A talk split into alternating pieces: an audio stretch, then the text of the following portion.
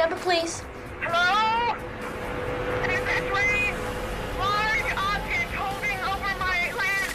In the new movie The Vast of Night, now streaming online and playing at select drive in theaters nationwide, we're transported back to the 1950s. It was an era of horn rimmed glasses, poodle skirts, and UFOs. In sleepy Cayuga, New Mexico, 16 year old Faye Crocker works the late shift as a telephone switchboard operator. When she begins to hear a mysterious sound coming through her headset, she calls Everett Sloan, a teen DJ spinning vinyl at the local AM radio station. Faye isn't sure what she's hearing, and neither is Everett, so he takes the next logical step, airing the unsettling sounds for the station's listening audience. All five of them, Everett jokes.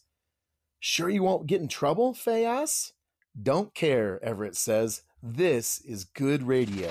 I can tell you what's going on. The sound we heard out in the desert, it was coming from thousands of feet higher than anything could climb. They've come here before.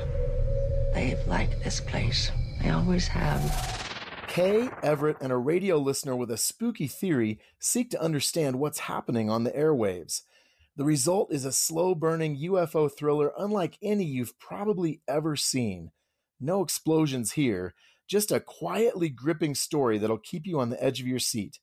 A lone, harsh profanity and a few mild ones, as well as teen smoking, earn this drive in ready flick a PG 13 rating. So we're giving The Vast of Night a 3 out of 5 for family friendliness. Read the full review at pluggedin.com slash radio. Plugging you into the movies, I'm Adam Holz for Focus on the Family's Plugged In Movie Review.